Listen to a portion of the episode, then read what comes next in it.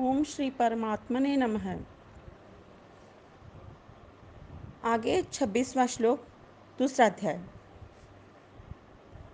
अथ चैनं नित्यजातं, नित्यं वा मन्यसे मृतं तथापि त्वं महाबाहो, नैवं शोचितुमर्हसि।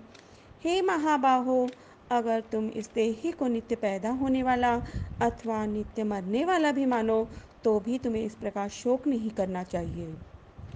जातश्च हि ध्रुवो मृत्युर्ध्रुवं जन्ममृतश्च च।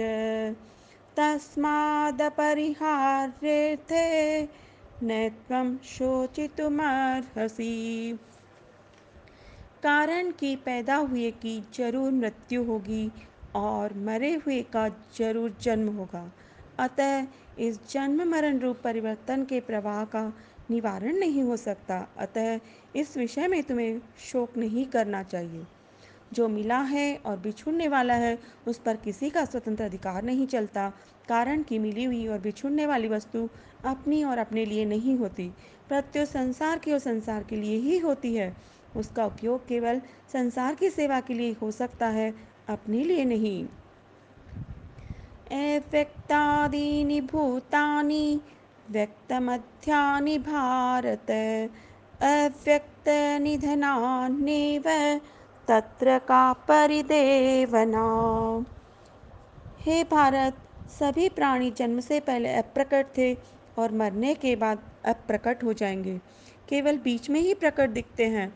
अतः इसमें शोक करने की बात ही क्या है? शरीर स्वयं अविनाशी है, शरीर विनाशी है। स्थूल दृष्टि से केवल शरीरों को ही देखे तो वे जन्म से पहले भी हमारे साथ नहीं थे और मरने के बाद भी वे हमारे साथ नहीं रहेंगे। वर्तमान में वे हमारे साथ मिले हुए से दिखते हैं, पर वास्तव में हमारा उनसे प्रतिक्षण वियोग हो रहा है। इस तरह मिले हुए और बिछुड़ने वाले प्राणियों के लिए शोक करने से क्या लाभ? आश्चर्यवत् पश्यति कश्चिदेनम्। आश्चर्यवद्वदति तथैव चान्य। आश्चर्यवच्चैन मन्य शृणोति श्रुत्वाप्येनं वेद न चैव कश्चित्।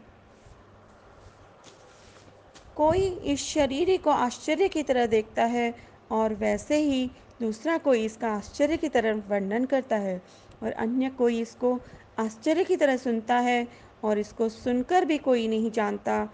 अर्थात यह दुर्विज्ञेय है। यह शरीर ही इतना विलक्षण है कि इसका अनुभव भी आश्चर्यजनक होता है, वर्णन भी आश्चर्यजनक होता है और इसका वर्णन सुनना भी आश्चर्यजनक होता है। परंतु शरीर का अनुभव सुनने मात्र से, अर्थात अभ्यास से नहीं होता, प्रत्युत स्वीकार करने से होता है। इसका उपाय है, चुप होना। शांत होना, कुछ न करना। देहि नित्यमवध्योऽयं, देहे सर्वस्य भारत।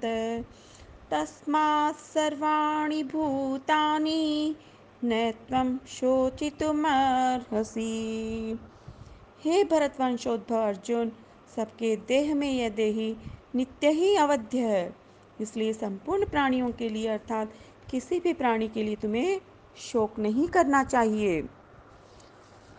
मनुष्य, देवता, पशु आदि स्थावर जंगम संपूर्ण प्राणियों के शरीर में यह देही नित्य अवध्य अर्थात अविनाशी है।